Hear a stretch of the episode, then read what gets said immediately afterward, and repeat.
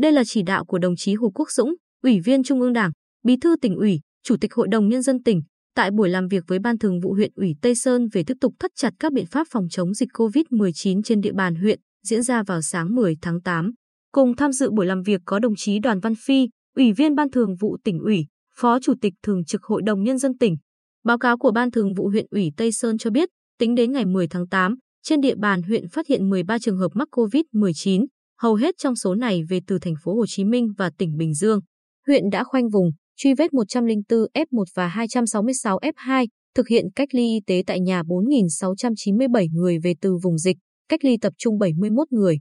Địa phương đã yêu cầu người dân khai báo y tế với gần 106.000 người tham gia, tiến hành test nhanh cho 16.902 người, đồng thời tổ chức tiêm phòng vaccine ngừa COVID-19 cho 4.690 người.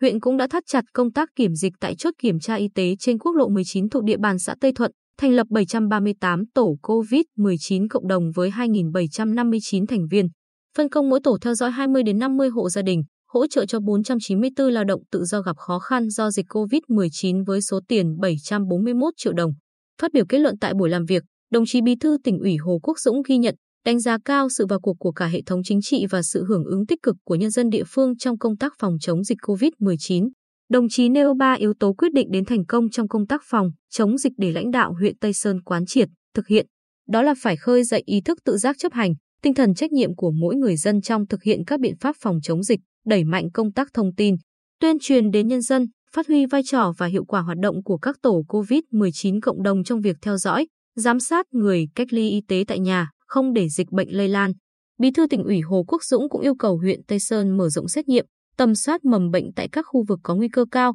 nhất là đối tượng tiểu thương buôn bán tại các chợ truyền thống, các tài xế xe tải đường dài, người giao hàng để kịp thời xử lý có hiệu quả. Trước đó, đồng chí Bí thư tỉnh ủy đã đến kiểm tra công tác phòng chống dịch COVID-19 tại khu vực dân cư ở khối 1, thị trấn Phú Phong và Trung tâm Y tế huyện Tây Sơn vào trao tặng 50 triệu đồng cho trung tâm.